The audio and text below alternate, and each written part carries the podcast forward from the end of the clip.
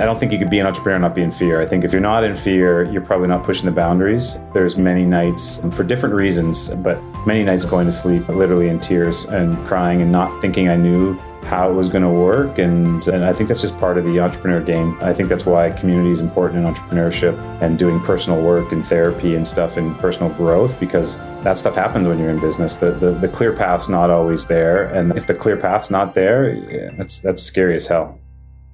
Welcome to the Seven Hats Podcast. My name is Yuval Selik, and I've been on the entrepreneurial roller coaster for over 20 years. I've experienced it all throughout my journey the grind, burnout, failure, and ultimately, success. The turning point for me was realizing that building a successful company is meaningless if you neglect the other significant areas of your life. So today, I'm inviting you to join me on an adventure through those seven areas what I call Seven Hats. Every week, my guests and I will drop valuable insights and pearls of wisdom, helping, motivating, and inspiring you to get your seven hats in order and deliver real impact with meaning. So let's get going. Welcome, Seven Hatters. In this episode, we speak with Mike Fata and dive deep into hat number four, the entrepreneur, as we follow the journey of one of the most successful founders in the consumer packaged goods space. Mike shares his incredible roller coaster journey as a 300 pound high school dropout who transformed his life through the power of hemp. Sick and tired of being sick and tired, Mike overhauled his diet, launched his company Manitoba Harvest, strapped himself on the entrepreneurial roller coaster, and took the treacherous ride to not only one, but two nine figure exits. His story is heartwarming and inspirational, not to mention that Mike drops value bombs like a B 52. So let's welcome Mike to the Seven Hats. Mike, welcome to the Seven Hats. Thanks for having me. It's really great to have you. And, you know, today's show is so exciting for me. As you probably know, our companies have been working together for the past several years, which was a real source of pride for me because Manitoba Harvest, uh, which is your company, has long been one of my favorite brands in the industry. But we'll get to that in a bit. First, I'd love it if you can do the Reader Digest version of where you came from, some background on your childhood, and how that sets you on your ultimate path. So, where were you born and how would you characterize your upbringing? Yeah, happy to. Um, I was born in Thunder Bay, Ontario, which is on Lake Superior, but um, I grew up in Winnipeg and grew up with a single mom, my brother and I. And so we were didn't have a lot of money, and so I think I, I learned the survival instinct of uh, of growing up a single family household pretty young, and that led to some of my my life decisions, which ultimately led to my entrepreneurship. I dropped out of school when I was 13 and at that time i thought you know i could just make an impact and start bringing dollars in for myself personally and, and for the family. And and that was in the form of uh, construction work. So worked a lot with my hands uh, doing carpentry and uh, and asphalt and concrete and, and, a lot of manual labor. At the same time I would say I fell prey to the fast food movement. I, I, wasn't educated about health and eating too much McDonald's and other fast food and, and found myself significantly overweight, obese even at 300 pounds. And then when I was 18 years old, I had the you know aha moment of uh, realizing I, I, was sick and tired of being sick and tired, and I wanted to do something about it, and uh, and started changing my lifestyle, which led me into uh, into the natural products industry in the in the space. So you said you were overweight. Uh, I think you mentioned 300 pounds, right? That's uh, that's that's overweight. What was that like being heavy as a kid? And after you lost the weight, did you still see yourself as that heavy kid? Yeah, it's a great question. I mean, I would say it, it added to be. It was one of the reasons I dropped out of school when I was uh, when I was younger because I, I, you know I, I, hit 300 pounds at 18, but even when I was 13, I was a pretty chubby kid and uh, going into what would have been high school for me, which was a big social club or social time. Uh, just you know, it was another thing to be bullied on. I, I, was also a smart kid, so maybe I got bullied on kind of being uh, overweight and, and and maybe a little nerdy. And so, you know, after I lost the weight, it, it had a, a huge change in my in my life and really how the world saw me. But you know, some of the same thoughts. You know, that hey, 25 years later, I still have some of those same thoughts, depending on the day. Uh, you know, I don't see myself as 300 pounds, but I see myself as not the athletic me that I know and I operate in most of the time. You know, and whether that's the day, the moment, uh, or there's a certain triggers to that. I've done a lot of personal work to keep myself out of that space. It's really interesting because when we look in the mirror, no matter how others see us, and you're in great shape now, we still have that voice inside that doubts what others see in us, right? Yeah, you know, I think it's the imposter syndrome nowadays where, you know, and I've shared some of this openly of like I don't always feel like a, you know, in great shape. I don't always feel like a great entrepreneur. I don't always feel like a great mentor. Sometimes I feel like I'm an imposter in that situation when I, but I know deep down that I am, uh, and just have to fight through that. And again, that's through, you know, done, done a decent amount of personal, uh, you know, emotional therapy and other therapies that, uh, that keep me out of that kind of repetitive mindset of, of, of being an imposter. We'll delve a little bit into that. So, did you have any particular dreams when you were a kid? You mean like dr- like dreams of what I wanted to be when I grew what up? What you wanted or? to do? Yeah. yeah. Any anything specific? Yeah. I think I've, I've, i say I'm a born entrepreneur. You know, I became more of a made CEO, growing a big business. But I always I just wanted to make money. I wanted to be successful when I was young, and I, and I was not in that situation. So you know, I had a paper route when I was like seven, eight years old. I helped my brother with his first, and then and then I I took over and had my own route when I was like 10, 11. And so, you know, which nowadays you, it is, you know, di- living in a different time, but uh, I wanted to create success. Um, I didn't have a really clear vision of of what success looked like. I don't even think I had a clear vision of how successful it had to be because I, I, did think that I wanted to be like a millionaire and and uh, and realized when you know when our business made a million dollars that that wasn't you know that's not uh, uh, that's not everything. Uh, not only is not everything, it's not it's not a, a lot nowadays uh, uh, in, in, in comparison. But I just wanted to be successful when I was young because I was coming from a place of uh, of more you know surviving and, and and having a challenged time when I grew up. It's funny you said that. Every entrepreneur that I spoken with over the years that made a million dollars and five million and ten million, million and, and above they always tell me that that dream was to make a million dollars. And when they make that million dollars, they maybe celebrate for a little bit and then it's like, what's next? So that allure of the money never really comes to fruition when they actually achieve it, which is which is really interesting. So let's move on to your entrepreneurial kind of founder story. So how did you discover hemp? Well, a couple different ways. Well, first, hemp.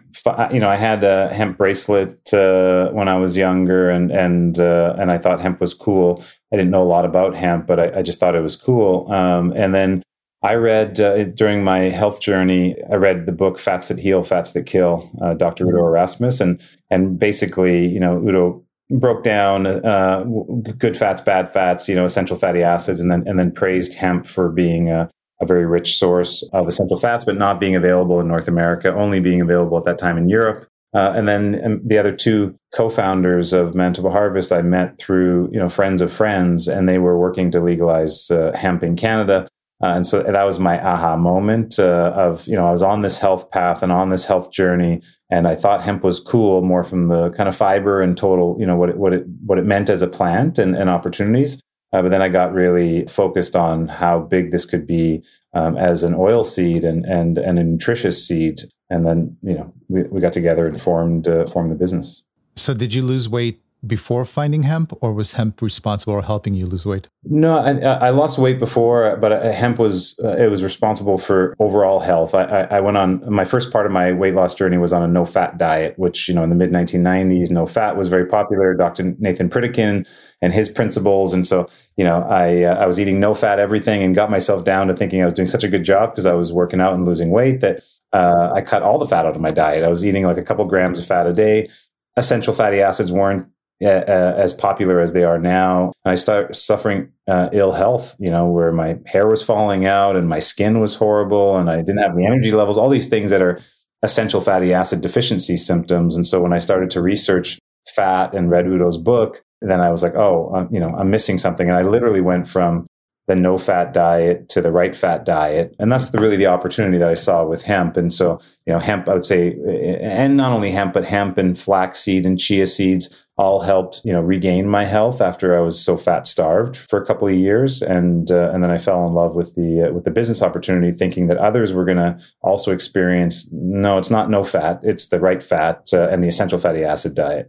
So, what was the uh, impetus for starting? So, you have two co- founders or you met some a couple of guys that were into uh, to hemp. Why was the what's the reasoning to, for starting Manitoba Harvest? Yeah, I mean they, they were hemp activists, so they were you know got hemp legal and and uh, were super excited about that. And I fell in love with hemp seed oil. That was our first product. And, and uh, just the thought of hemp seed oil first. And then when we created it, I, was super in love with it. And, and for my own uh, personal diet, it started making me feel better. And, and my essential fatty acid uh, deficiencies were going away. So I was becoming healthier and stronger. And I literally would just, I didn't want to do anything else but walk around and tell people like, no, you shouldn't be on a no fat diet. You need essential fatty acids, you know. And I felt like I was like helping save uh, save people from you know some of the same stresses that I had, and uh, uh, and that's how that's how really we got started. You know, one health food store, one farmer growing the hemp seed, and uh, and then just one customer at a time, educating people why they should consider hemp foods. So it became a passion for you, and you actually stated that it takes more than a village to raise an entrepreneur.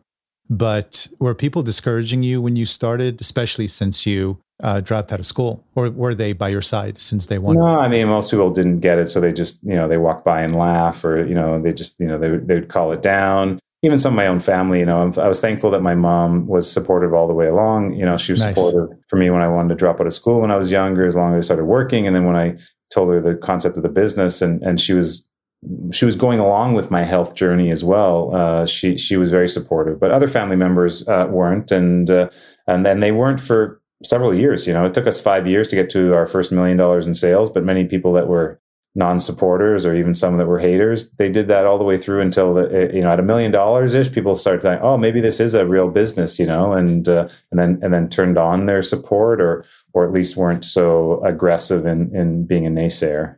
So did they come back later with their uh, hand out after yeah. after after the success when they didn't believe in you in the beginning? Yeah, I don't know so much about handout, but people wanted to be part. Oh yeah, you know.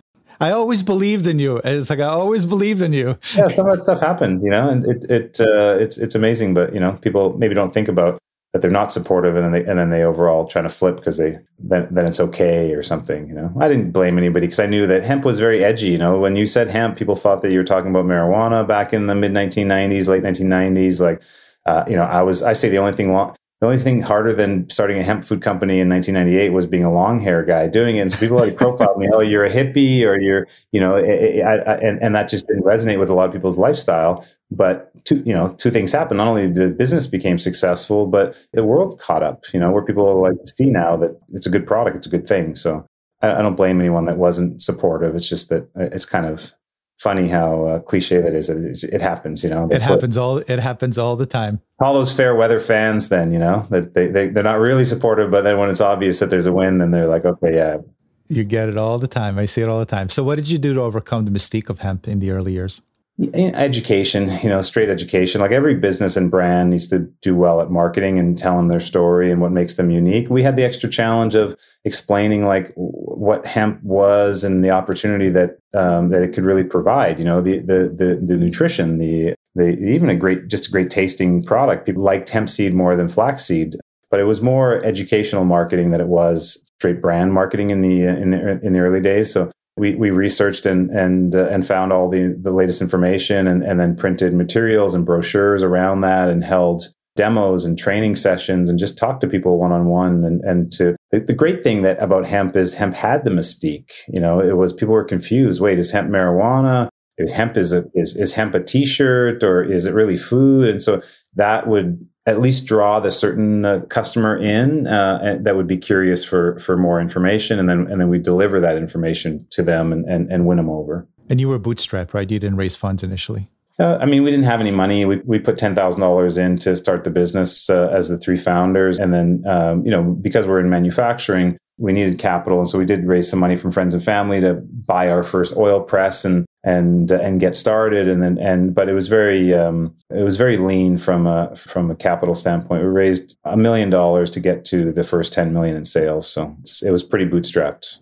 Not a bad return. It's not a bad return. Oh yeah, there's lots of, lots of happy shareholders in the, in the end. exactly. So it took you five years to get to one million, right? Yeah, five years to get to our first million in, in revenue. Yeah. So, what were the early years like? Uh, what were the obstacles and challenges other than just education as you got to 1 million? Trying to figure out how to make a consistent, high quality product. You know, everything was unknown with hemp. So, you know, we had to teach the first farmer and the first couple farmers how to grow the crop. And then, and then we had to figure out what was the high quality, what, what, what did good look like? And I think that's probably the biggest challenge in not only any new business, but for sure for us starting a new industry was what did what did good look like, and then and and then and then how did we consistently deliver on good? Um, and so we learned a lot in those early years about just how to get a hemp seed grown and and off and in the bin and actually ready for uh, food manufacturing. And then as a food manufacturer, how to consistently process the seed to uh, to, to, deliver a, an end product that uh, that customers wanted to buy. And then we had to establish the brand, you know, and go out there and actually sell it to retailers, which you know only a certain amount of retailers were supportive of hemp at that time. So it was, it was knocking on a lot of doors, probably you know five to ten times the normal amount of doors to uh, to get distribution. And you were manufacturing yourself, or did you go, go co-packing? No, we've always the company always manufactured itself. Yeah, uh, nice. we we used it, you know, right off the bat. We uh, we were tenants in the food development center, so uh, like a government facility that has equipment that you can rent and and uh, and rent for the day or rent for the month. And so we bought an oil press, but we could rent their bottling machine and their labeling machine. But yeah, we were always self manufactured from uh, from day one, and and you know that's the uh, one of the the true strengths of the business is is not only self manufactured but vertical integration, where it has the genetics and works directly with the farmers to produce the uh, the input of the seed. Nice. So you've always you've always had that entrepreneurial bug, but once you're an entrepreneur, you got your co-founders, you're you know at a million bucks, you're you're growing. Did you believe in yourself as an entrepreneur back then? And if not, what did it take for you to start loving yourself and finding that confidence to make those critical decisions for success? You know, I think I've, I've believed in myself since I made the major life changes. So my my discipline to lose over 100 pounds and um, and, and really become the person that I wanted to to become um, set the foundation of discipline that as an entrepreneur, I believed in myself. I, and and I'm you know this this some people don't agree or whatever. You know, the fake it till you make it. I, am a person that I believe in fake it till you make it. Or I used to say when I was young, um, you only had to tell me something like half a time, like half of the information, then I would be able to get it, and then and then be able to go and execute that. So I guess nice. I've learned that I have a, a, a pretty strong uh, imagination, a pretty strong vision. I can I can see things in my in, clearly in my mind, and if I, I found that if I can see them clearly in my mind, I can make those things happen and and then also lead other people to be able to see that and, and, and make it happen. So I had I had the confidence myself, but I was you know learning as I was going, you know, building the building the plane as we started to fly, which that that that was the real challenge. But I was so passionate about it, I didn't want to do anything else than you know be healthy and healthier myself and then deliver this healthy product out to the marketplace it fired me up every day i was one of the entrepreneurs that had a hard time when when i wasn't working you know uh, when it when it was when it was the weekend and i was working you know 100 hour weeks then for sure but you know any i always wanted to be working because uh, it was it was really moving the uh, project forward. Not 9 to 5 5 to 9 or 95 per week. That's kind of what it what it takes. It's that confidence it's the grind and it's the passion. So you you had that. So at what point did you say to yourself, holy shit, I got a successful business on my hands? Was it at a million? Was it at five? Was there something different other than? Yeah, I think it was about 10. I think it, it, from a revenue standpoint, you know, when we got to a million dollars, I realized, and again, when I was a kid, I thought, you know, a millionaire, right? It's a million dollars, a million dollar business. We got to a million dollars, and I realized that a million dollars wasn't the right scale for our company. Some companies, a million dollars could be the right scale, but because we were a manufacturer, we needed to own, you know, have a, a properly sized facility. Uh, we need to be a $10 million business. So my realization after five years and getting to a million dollars was we need to be 10 times bigger for this business to be sustainable. It took us another five years to get to $10 million. So 10 years total uh, timeline to get to 10 million in annual revenue. When we hit that $10 million in annual revenue, then I was, uh, well, one, I was 10 years into being a CEO and being a, you know, successful entrepreneur uh, with, with one business. Uh, but that was the right scale where I, I, then started to think that we really had something and then could see the the 10x opportunity from 10 to to 100 million and and that's when we you know raised bigger amount of capital and uh, and really started to heavily grow the uh, grow the business but you know 10 years is a long time to not have a not have a huge amount of confidence or, or, or not overly think that the business could work because I think before we were a ten million dollar organization, you know, it wasn't the right scale. You had to keep growing to uh, to be uh, sustainable. You mean it took you 10 plus years to become an overnight success? At least I'd say 20 years, you know, 20, 20. 20 before we got to, uh, you know, an exit and a liquidity event, which is, which is true, true success. Cause at that point we had more and more shareholders and success is realization of benefit for all the stakeholders, all the shareholders, uh, which didn't happen until we, um, until we sold the business the first time. As you were growing, did it at any time, did it scare you? Uh, yeah, uh, I don't think you could be an entrepreneur and not be in fear. I think if you're if you're not in fear, you're probably not pushing the boundaries. Uh, I'm that. open about it. I mean, I've there's many many nights um, for different reasons, uh, uh, uh but many nights going to going to sleep literally in tears and crying and not thinking I knew how it was going to work and uh, and I think that's just part of the entrepreneur game. I think that's why community is important in entrepreneurship and doing personal work and therapy and stuff and personal growth because that stuff happens when you're in business. The the, the clear path's not always there, uh, and that and if the clear path's not there, yeah, that's that's scary as hell. Was there something specific you were doing to get up the next day after crying in bed and just getting up and, and going at it, or was it just kind of an internal drive? I spent a lot of years again personal growth. Like a lot of time that I, I live that like get up at 5 a.m. as a CEO and, and be in the gym or be at my trainer at 6 a.m., get a full workout in and then go and, and buy healthy food and all my kind of, uh, you know, things for the day. And then and then jump into the office for like 7.30 before everyone was there. I, I, did that for years and years and years. And so that that was my personal fire. I, I, was looking to constantly better myself. And and so it was it was an easy reflection to then take that and and, and better the business. Not everyone has that. I'm just i have that. I can't actually turn that off. Uh, it's just part of me. And uh, but i never really felt that in life until i found my why but part of that transition of health brought that uh, just determination to continuously improve, be better every day, and uh, and and I can take that still in my personal life, but then uh, impact other businesses with that.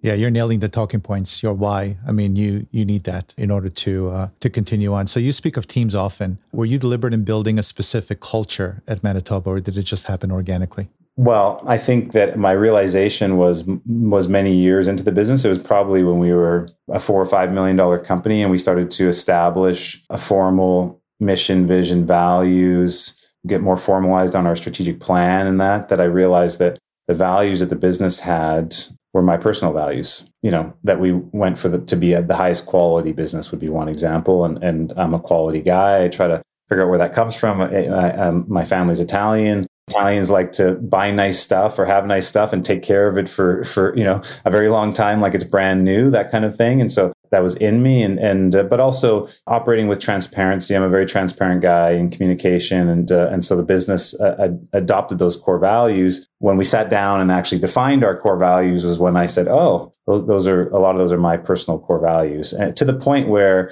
and we've done some more formal marketing exercises over the years that when people say like if a business was a persona you know that marketing exercise yeah. many team members said, "Oh, uh, Manitoba Harvest would be Mike," you know, and, uh, and so it just it, it, it, aligned that way instead of trying to actually write things and uh, come up with things and, and, put them on the wall. And the team adapted the the culture. What was the culture like in general when you when you walked in the door? We made it a little bit more fun over the years because we know that fun is you know like you had to define the fun. It's e- easier to be a smaller business and incorporate fun, but as a larger organization, when we had you know 200 plus team members, that had to be more incorporated. But yeah, I think the culture and what Manitoba, Harvest stands for and stood for, the brand, and really what the value that was created that afforded, you know, the very large uh, exit was because we built a culture of quality to be now, you know, uh, when I left the business, you know, operating two manufacturing facilities totaling 80,000 square feet of manufacturing with a couple hundred team members that was certified to the to the highest level of food safety and quality, which is a BRC uh, double A plus with zero non-conformances on the audit. Only like at that time, the audit said like 10 facilities in North America uh, had that, that rating and you can't build that without culture. You know, we're doing the same thing with lean manufacturing and, and identifying all these opportunities in the business and, and how do we make them better for the betterment of every team member that, that was there. And if you hear me talk about teams, you know, I, that was one one example. I think it was probably we were maybe seven or eight years into the business, and and I was it was through Whole Foods, you know, that I, I realized, oh well, Whole Foods doesn't talk about employees and, and managers and owners. They, they talk everyone's on the everyone's on the team, and so I adopted that. We we and I mandated it through our business. There is no more talking about employees. There's everyone's on the team. Everyone's a team member. We changed all of our documentation uh, in every aspect of the business to remove any concept uh, of employee. And I think that, that those are the things that really build culture because then I you could uh, you could bring in other kind of team examples to help build that culture, and many businesses do it. I, I, I adopted as well using like professional sports teams. You know, professional sports teams, you have everyone that's on the team, but it kind of self governs that you have to you have to up your skills all the time to kind of continue to be on the team, or if not, other team members are like, hey, John or Susie isn't holding up their their own weight or they're not ready they're not skating to where the puck is or whatever and so yeah I always I always liked that and I think that was a big part of our um, uh, culture building at Manitoba Harvest. I love that. What happened to your co-founders? They left the business. Uh, they left it at probably you know it was year like nine or uh, year eight and nine, um, and so right when I think we kind of hit the sustainable scale of the business, it, it got a little bit too much uh, for them as entrepreneurs. That they um, you know a lot of formalities, right? To raise venture capital, have a board of directors, have a senior management team that has reporting responsibilities, and and acting like a big business, and, and that just didn't work for uh, for either one of them. So they they uh, they left the organization. Uh, wow. From a, from a management standpoint, I mean, they're still shareholders uh, through to the to the time that we sold the business the first time. So you didn't buy them out; they just left, saying, "Hey, you take control, and we'll see if if anything happens." Yeah, I mean, it's, it, it, it's separate, right? Being a shareholder is separate from a management. So they, they, they left the management, they, they left their job, uh, but they, they were still, they were still shareholders in the business. Did you guys get along? Yeah, um, not all the time. You know, it, uh, I'd say I'm more friendly with one of the co-founders than the other. But uh, you know, working together is not easy. No partnership's easy. It's it's like being married. You, you need to do a lot of work on the relationship, and uh, you know, especially with growth. You know, uh, lots of extensive growth for the business. Like the business had a compounded annual growth rate of like 50% plus. So wow. when the business changes that much, you, you, have to personally grow and adapt or, or, or there's going to be conflict. Yeah. And the reason I ask is because, you know, it's culture and, and co-founders are such a big deal for entrepreneurs. And I had a show with my co-founder Chris uh, Ambarian, and we spoke about that. And it's it's not easy. It, it, it's such a blessing to actually find great co-founders that you get along with. So interesting. Do you remember though your first bottom as an entrepreneur? Mm, yeah, I mean, what jumps out right now? There's been there's a lot of them. There was a lot of them. I mean, we we started the business in 1998, and in uh, and after a couple of years, we thought we had to go find all the hemp, you know, the people that were that were interested in hemp, and so we we went into the U.S., which as a small business, less than a million dollars, we didn't really have a, a space to be going from Canada to the U.S., but we did, and then you know, we launched in the U.S. on on uh, September 1st, 2001. Right after that, September 11th happened, and, and our our investment was all along the East Coast, and we had, you know, we paid it was probably about four hundred thousand dollars in total costs that we that you know to get distribution in UNFI and all this all this stuff that just came to a screeching halt first by September 11th, but then you know, uh, three weeks after that, October 9th, 2001, the DEA declared a war on hemp foods and said hemp was illegal, couldn't sell it, which was not true. Um, but it was just such confusion. The uh, propaganda was was uh, w- was so confusing that all the retailers, you know, just sort of it, it canceled uh, for the most part that launch, and that and that was a that was the first kind of big uh, rock bottom moment. And uh, you know, it's hard to see that much amount of money wasted. And then I thought, you know, it was going to impact the uh, the survival of the business, but uh, you know, trenched down and, and, just went to work in a different way. Did you ever want to give up at that time? And if you did, why didn't you?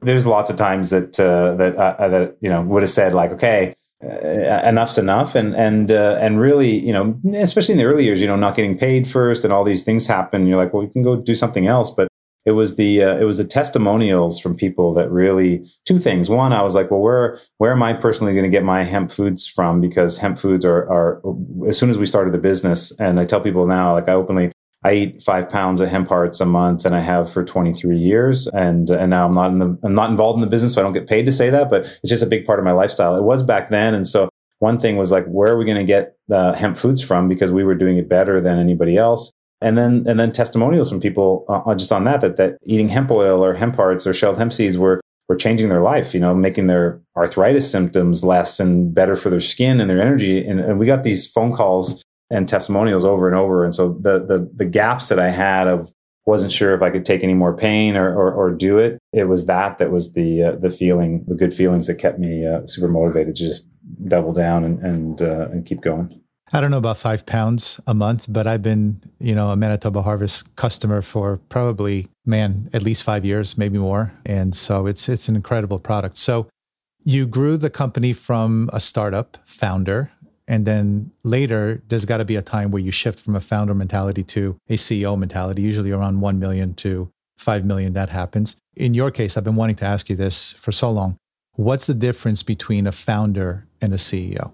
Well, I'd say that what's the difference between an entrepreneur and a CEO? You know, you could say founder too, but I mean, and I say I'm a born entrepreneur, uh, but I'm a made CEO. Uh, I'm a born entrepreneur because I can make something out of nothing, uh, and I can make money. Whether it's like realizing, hey, there's some rocks on the ground over there that I could package up and sell to somebody, and and and that's kind of like pure entrepreneurship. Create something out of nothing, a product or a service, and then market it. A CEO, and and you're right, it's a, it's a certain size company. It usually uh, comes into line with having shareholders other than your yourself as well and other governance like a board of directors uh, intensifies that. The chief executive officer you know has a formal uh, job description and duties that you could that you can go out there and and because of that title compare with other with other businesses and and you're going to expect the person in that role to be able to have competency doing all the tasks on that CEO list. I think that's i think that's the big difference you know or an entrepreneur you can say i'm an entrepreneur and sell swimming pools or you know uh, catch butterflies or whatever the service or product is but no one's gonna no one's gonna have an expectation of that they do start to have an expectation when you say you're a chief executive officer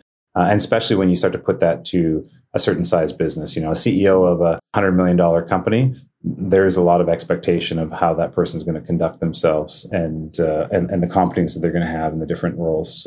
But governance and uh, and reporting and responsibility to shareholders is a big one. And a lot of times, founders or entrepreneurs don't have the skill sets and don't want to do it. They just want to be the visionary. They want to be able to go in and do the fun part, you know, of, of growing a business. But then once you get to those uh, levels, so what skill sets do you think you needed to adapt at each stage? Let's say one to five, five to 10, 10 to 100, because usually there's very distinct skill sets that apply the, at these stages. Yeah. Well, I said I'm a, you know, I'm a CEO of all trades. My mom uh, was an accountant, so finance and numbers is very easy for me. It has been through, throughout my life, and uh, and I'm operationally. I, I, understand how things work from, from a vision of like, and so I, I had that back of the house kind of uh, finance and ops, and uh, I was more of an introvert when I was younger, and after I lost the weight, I I, I wanted to become more of an, uh, an extrovert. And so, getting out there and, and selling and marketing is probably the area that I grew more into. And uh, and then as the brand got bigger, like five million dollars plus, I started to get fascinated with consumer marketing and all the aspects from product development to pricing to uh, consumer um, education and uh, campaigns and PR and all those different aspects of it. But uh, you know all of them have to grow. For me the way that i work uh, i had to grow all aspects of that at the same time. My finance ops sales and marketing. Some entrepreneurs don't. They have like a inside person and an outside person. You see in a lot of businesses where one of the founders will do just sales and marketing one does ops and finance. But i, I kind of wanted to know all the different aspects of the business and, and literally walk a mile in all of our team members shoes uh, for whatever we were asking of them. And that, and that kept me up to speed with how much i had to grow. That's awesome. Just like that. I love that that answer so one point, your skills kind of run out, and you you decide to take in uh, an outside CEO. Is that did that happen with Manitoba? It did after we sold the business the first time. So when we sold, we sold the majority of the business in, in 2015, uh, and then turned around and and uh, and bought uh, my my friend's hemp food company and, and merged the two companies together. And then the business was there, you know, went up to like close to 100 million dollars. And uh, part me being like, hey, I'm not sure that I'm a I'm a good CEO at 100 million dollars uh, because it is a uh, you know um, it's it's it's not entrepreneurial or or it's less entrepreneurial at that at that point for sure. And the uh, and our majority shareholders expected uh, something uh, uh, different, and so you know it, it just it made natural sense for me to take a, a, only my board role as a director in the company and be more strategic, but uh, but hire a CEO. So you sold once, you stayed on the board, and then you sold again to the same company or to another company? To another company. Yeah, the first time was a financial uh, private equity company, so financial sponsor, and then the second time was. To a strategic, to Tilray, which is now uh, Tilray Aphria, the largest uh, cannabis company in the world. And then you fully exited the second time, right? Correct, yeah. In 2019. 2019. So Elon Musk says that when you lose a business, it's almost as if you lose a child. Uh, when you sold the business the second time and you left, did you experience grief and loss? For sure. Yeah. I talk a lot about it, and I'll talk more about it because entrepreneurs don't realize that I had the triple whammy. We um, we sold the business. My ex and I decided after 14 years it was time to uh, separate, uh, and wow. my mom my mom died unexpectedly, mm-hmm. uh, all within five weeks of each other. And so it was a triple grieving experience. I, I, didn't have my relationship. I didn't have my mom. I didn't have a place to go. That was my baby at that time, 20, 21, 22 year old business. And so uh, yeah, it was it was an intense six months of grieving. You know, I feel like I now that I'm two years past that, you know, it, it, can look and say it was you know it was a very dark, probably the darkest time in my in my life, just because uh, the whole world turned upside down. You know, it was a big transition uh, point. So aside from the the power of three that unfortunately I got, even uh, entrepreneurs that sell their business that the next day they're not welcome in the company anymore. I've seen a tremendous amount of friends go through similar grieving and, and just you know, because the business is them. They birthed the business. And it's part of who they are and their existence out to the world. And so they have to reframe themselves. Thankfully for me, you know, the sale process for Manitoba Harvest, the first sale process was, you know, training wheels for that. I was still involved in the business. So that, the, and it was multiple years. So there's like four years involved from the time we decided to first sell the business, the first time to the second sale. So um, it, the business wasn't my only thing. I was already starting to be involved in other um, other companies, and all my personality wasn't just into Manitoba Harvest. What did you do to combat this six month of uh, grieving? By the way, I'm sorry about your mom. Oh yeah, no, my mom was. Uh, I worked with my mom for seven years. She was in finance, our, our, number two in finance. So she worked right through to close the uh, transaction and the sale of the company, and then retired the uh, next day. And then three weeks later, uh, uh, passed on. So yeah, I um, what did I do? I was basically a monk. I think you know. I stayed home and uh, was was intense grieving for for weeks, and then started to uh, um, see a therapist, as a grief counselor uh, specifically. I've I've seen a therapist for a long time before that, so I know the, the personal work to do, and you know, just went back to finding my enjoyment in the uh, in the day and uh, and working on my health, my physical health, but you know, putting more focus to my uh, mental and emotional and spiritual health as well. You know, when you were 20, you learned about the power of goal settings and you wrote down the following eight goals. I love this. Create a good workout plan, pay off debt, put $100 into, into a savings account, buy a new wardrobe, be able to jog 20 minutes, eat only raw foods, put up posters and pictures, decorate the apartment, and buy plants and plant books. So you say that these eight goals change your life and set you on a path of continuous growth. Tell us more about your mindset back then and why you feel those goals changed your life. Yeah, again, I've just I've been a uh, since I, I, had the lifestyle changes and the weight loss changes. I've always been a continuous improvement. Uh, I, I, was I never wanted to go back. I always wanted to go forward. So I always I, since that time, you know, since I was 18, 19, 20, identified what's going to make the better me, you know, and then I and I kind of reframe that into my best day ever. And uh, and if, if I can continuously improve my best day ever, what do the next steps of that look like? You know, a lot of it for me is, you know, I'm a natural health enthusiast, so I feel very comfortable in nature. Uh, I'm a big believer in in natural and organic foods and and uh, and that part of healthy lifestyle. And so, a lot of my personal growth focus would be impacting my environment, my space, uh, impacting my own personal health, and then you know, in the later years now has been more on you know emotional healing and uh, mental health and meditation and and spirituality but just continued. I, I still do the same thing 25 years later here. You still write your eight goals? I, I, I write it a little different. I, I, I write nowadays my uh, my professional goals my personal goals and my family goals and there's probably like four or five under each bucket but something that is you know uh, easy to to look at on the regular basis and I'll, I'll do it for every year and it's just kind of intention spots. I can tell you and some of them are you know personal goal that I, I want to play 50 rounds of golf this year. And uh, because I've been taking golf more seriously and I have the time and I and I really it really helps me stay in a flow state I'm studying and practicing and going and playing. And so that'd be one example of a personal goal that you know another one is I've been I, I've been getting a medical a full medical health assessment each year for the last five years. And I always want to improve on my metabolic health. So uh, I, I, do all these things to improve on the last year's results: more muscle, less fat, uh, better blood work, and all that kind of stuff. But that's how I keep myself stimulated and to, to continuously improve. I, I love the growth mindset, and I think Alex Bayer would take you up in that golf challenge at any time. I think he invited you. Yeah, he's working on with him. He just he just caught the golf fever. I've been uh, I've been in the uh, I've been it's been 20, 20 years for me, but uh, just you know more and more time and and uh, and being able to practice more and more. But I do uh, I do like that for yeah, I've been keeping me in the flow state. Nice. You know, I just had Sean Wells on the show, and he said the following quote: "I had a massive epiphany that I am free to do whatever I want to do. That feeling was like whoa."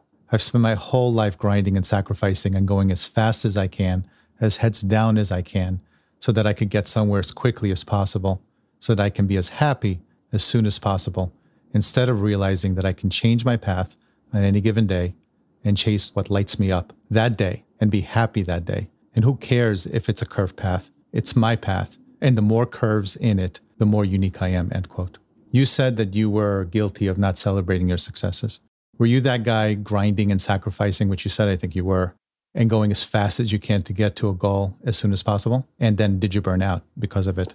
Yeah, well, I mean, continuous improvement. Uh, you know, I, I, just set more and more aggressive uh, goals for myself. It did get to a place where, after years of you know getting up at 5 a.m. and going to the gym, all the things I kind of mentioned on the CEO's day and stretching that, I did get to a kind of burnout space with it. Going against some of the things that I already learned in my health, like I I had a reset of my health when I was 20 and I lost the 100 pounds. I had a reset again at, at 40 when when I thought I was convincing myself, oh, I can only I can go with four or five hours a night sleep, and that's before I measured my sleep and had a good understanding of sleep as one example, you know, or I could be traveling and get off my diet a little bit, and so that did happen. I think it's real, and and uh, and, and many entrepreneurs should be really conscious of that because it's a it's a slippery slope that you, you tell yourself that you think you can handle it, but then you know as, as the body ages or you get more stress, uh, you can have an event uh, which is uh, you know more of a light uh, uh, a light switch gets flicked and you know and and so uh, now and I, but I do wonder that you know now I'm in uh, I'm in the spot of uh, of just being very comfortable with the day you know what call the best day ever putting my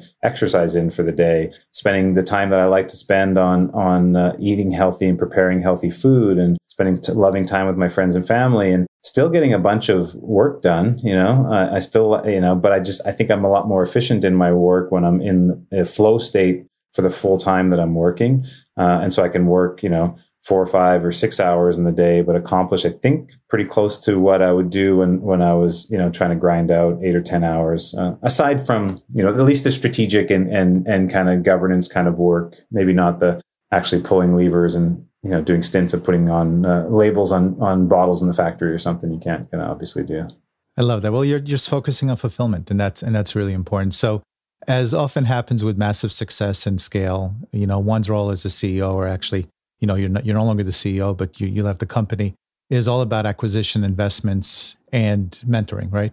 Can you tell us a bit about how the last several years have been and look like, and the new challenges and adventures involved with the brands that you're invested in? Because you got some really awesome brands. I'm actually interviewing Jake from Midday Squares um, in the next week or so. So that's one of your brands that you invested in. Tell us a little bit about that journey. I've always uh, I've always given back. I've uh, I've been in business for 25 years now, and and um, you know I've done 25 years of nonprofit board work. Uh, some of those years, two or three nonprofit boards at the same time. So I've always felt good personally when I gave back, and uh, and then I think I've probably that's been a certain part of my life that I, I was always looking forward to having more time to put into it uh, one of the benefits of kind of retiring from the business was I, I can totally control my time. And so now the majority of my time is actually giving back in one way or another to entrepreneurs in the natural product space. Sometimes it's, it's, you know, mentoring and, and having uh, one-on-one conversations. Uh, sometimes that gets a little deeper, and and and uh, you know it is investing in the uh, in in the businesses. Sometimes a level deeper than that, and getting investing and actually working with the business, you know, uh, at a strategic level, on, on, as a board member, as an advisor,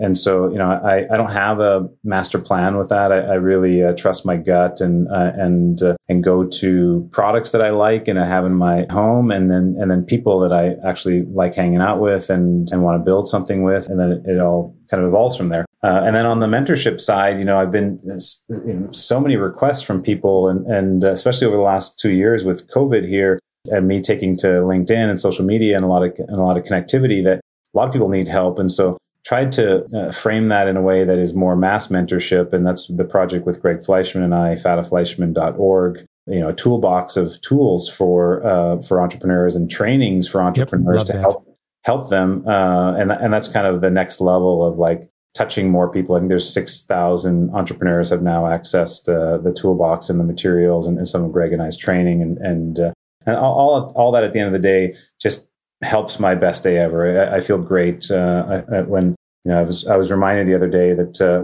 uh, a couple of entrepreneurs that I've been mentoring. It's been ten years now that I've mentored them, and their businesses it was you know a couple hundred thousand dollars when they were just starting out, and now they're like a five going on to ten million dollar business, and that kind of stuff feels good. And I think it's it's uh, part of the legacy not only my own personal legacy that I, I, want I want for my kids and my family to see, but also encourage other people and, and specifically in our industry that they should incorporate that into their life plan, a major amount of give back and because it feels so good. And and so if I if I have the legacy of encouraging others in the industry, uh, you know, it, it, it feels so good to even think about that from a visionary standpoint. I can imagine how many entrepreneurs are asking you to mentor them. So how do you decide who you will agree to spend time with? You know, it's a gut feel. So you know, it's uh, some people try to approach me like, hey, not only mentorship or opportunity uh, with their company, you can make so much money. And I'm like, well, that's not driving me again. I don't need your money. It's just, yeah, it's just natural. Like I, I, uh, I find products and, and I'm a, I've, I've been a natural and organic product consumer for, for 23, 24 years. So products that resonate with me that I think this is a really cool product. I got to meet the, I got to meet the entrepreneur, you know? uh, you know, you use that example of uh, of, of uh, Alex Bear. Even you know, I like Shark Tank and Dragon's Den are two of my. I don't watch a lot of TV, but two of my favorite shows because of the entrepreneur aspects of it. And then seeing the products on there and saying, I'm going to, I'm to get in touch with the, uh, with the entrepreneur. Uh, and then if, if I resonate with those people, I want to spend more time with them naturally talking about how you make business better. You know, how do you get more strategic? And then, and then, and then I have a, a wealth of kind of knowledge or references or resources that I can share, but it, it's got to come from a product that I believe in and then people that I want to hang out with. Mike, you're an amazing individual. I told you earlier, you know, we know each other for, for a few years, but I am amazed and inspired by your path, your journey. So I want to close on my interview with the following question Who did you have to stop being, and who did you need to become to manifest your success over the years? I think the, the answer is, and I learned this about myself through a, a spiritual workshop that I did uh, probably six or seven years ago. I needed to d- determine my own context. I, I, needed to I needed to stop thinking that the world was expecting me in a certain way and give myself full license to be myself. And so I determine the context of, that I'm in, uh, and then show up as me. And that's when things really started to click for me. That everyone was like, "Oh, now we got the best of Mike." Before that, I thought I was giving everyone what they expected of Mike, you know, and that's where it was wrong for me. Authenticity. You became the authentic Mike.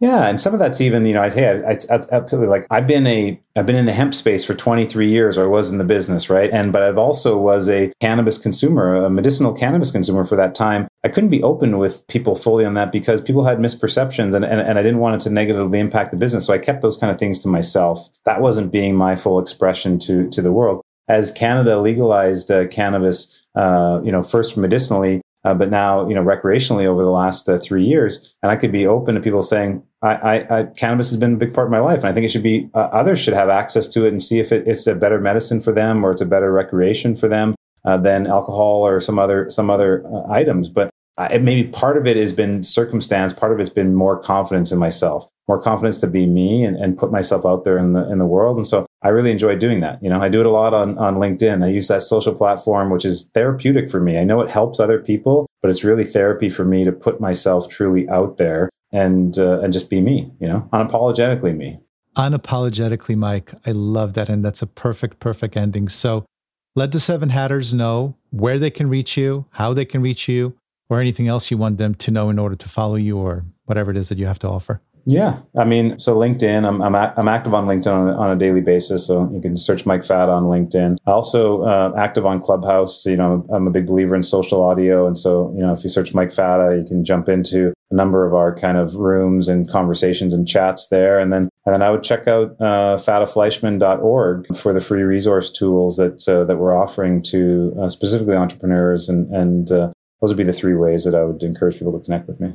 Awesome. I've been part of some of those um, clubhouse rooms of yours, and they're amazing and they're very, very inspirational. And you're helping a lot of uh, entrepreneurs. Mike, it's been such a pleasure having you on the Seven Hats. I love your story. And I know you you're going to help so many entrepreneurs just with all of these value bombs that you were dropping. And I was just like taking notes, mental notes, like one value bomb after another. And so I appreciate your time and thank you for being on the Seven Hats. Yeah, thanks for uh, thanks for having me. I hope you enjoyed my conversation with Mike. Let's end today with the segment of the show that I refer to as What Can We Hang Our Hat On? And here's my takeaway Entrepreneurship is a challenging and treacherous journey. It's filled with roadblocks, detours, and sometimes dead ends. We've all heard the abysmal probability of achieving business success. Approximately 20% of new businesses fail during the first two years of being open, 45% during the first five years, and only 25% of new businesses make it to 15 years or more. Any rational person would wonder why anyone willingly sets out on such a path. But entrepreneurs brave the dangers because they believe that they can change the world. They have a mission, a vision, and a purpose that allows them to get up each morning and face the punches headed their way. So it's safe to say that if you're an entrepreneur, every fiber of your being needs to be passionate and innovative, yes, but also determined, resilient, and consistent. And Mike is that entrepreneur. He realized at a young age that nothing is achieved without hard work. He wasn't having the 9 to 5 grind. He had a mission of helping others achieve greater health with the same product that helped him heal himself hemp.